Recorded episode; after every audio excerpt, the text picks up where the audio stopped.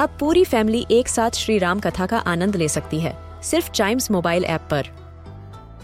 जानिए श्री राम के बचपन से लेकर दशानन वध तक का सफ़र। सरल रामायण, घर के सभी सदस्यों के लिए। आज ही डाउनलोड करें चाइम्स मोबाइल ऐप एप्पल या गूगल प्ले स्टोर से.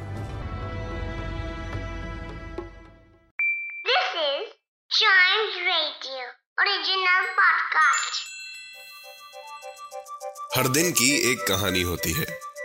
कुछ ऐसी बातें जो उस दिन को बना देती हैं हिस्ट्री का हिस्सा। तो आइए। सुनते हैं कुछ बातें जो हुई थी in this day's history. Hello and welcome to this day's history जहाँ मैं आपको आज के दिन दुनिया भर में होने वाले कुछ इंपॉर्टेंट इवेंट्स के बारे में बताऊँगा। तो चलिए शुरू करते हैं। 1917 में आज ही के दिन फादर फ्लैनगैन ने बॉयज़ टाउन एस्टेब्लिश करी थी।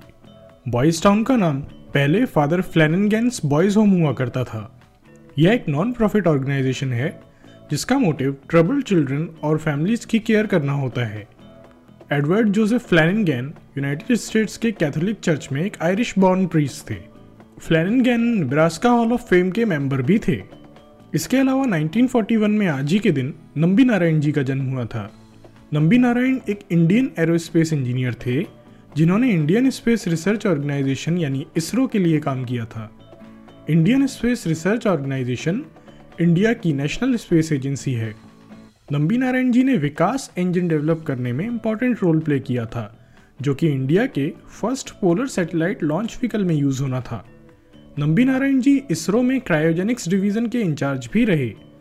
गवर्नमेंट ऑफ़ इंडिया ने इन्हें पद्म भूषण अवार्ड से सम्मानित किया। जो कि थर्ड हाईएस्ट सिविलियन अवार्ड है। इसके अलावा 1950 में आज ही के दिन रजनीकांत जी का जन्म हुआ था। रजनीकांत शिवाजी राव गायकवाड़ के नाम से भी जाने जाते हैं। यह तमिल सिनेमा के टॉप एक्टर प्रोड्यूसर और स्क्रीन राइटर हैं। रजनीकांत जी को कई अवार्ड से सम्मानित किया जा चुका है, जिसमें से Tamil Nadu state film best actor awards और Filmfare best Tamil actor award एक हैं। गवर्नमेंट ऑफ़ इंडिया ने भी रजनीकांत जी को पद्म भूषण और पद्म विभूषण जैसे अवार्ड से सम्मानित किया है। इसके अलावा 1981 में आज ही के दिन युवराज सिंह का भी जन्म हुआ था। Yuvraj Singh former Indian international cricketer हैं, जिन्होंने इंडिया के लिए हर गेम के फॉर्मेट में खेला है। इन्हें खासकर अपने एग्रेसिव और एलिगेंट स्ट्रोक प्ले करने के लिए माना जाता था। ये एक अच्छे बैट्समैन बॉलर और ऑलराउंडर प्लेयर थे। गवर्नमेंट ऑफ़ इंडिया ने 2012 में युवराज सिंह को India second highest sporting award Arjuna award से सम्मानित किया और 2014 में इन्हें पद्मश्री से भी सम्मानित किया गया। तो आज के लिए बस इतना ही। अगर आप हिस्ट्री के फ़ैन हैं तो चाइम्स रेडियो के इस वाले पॉडकास्ट को ज़रूर लाइक, शेयर और सब्सक्राइब करें, जिससे आपका कोई भी हिस्ट्री पॉडकास्ट मिस ना हो जाए। तो मिलते हैं अगले पॉडकास्ट में। तब तक के लिए goodbye and keep chiming.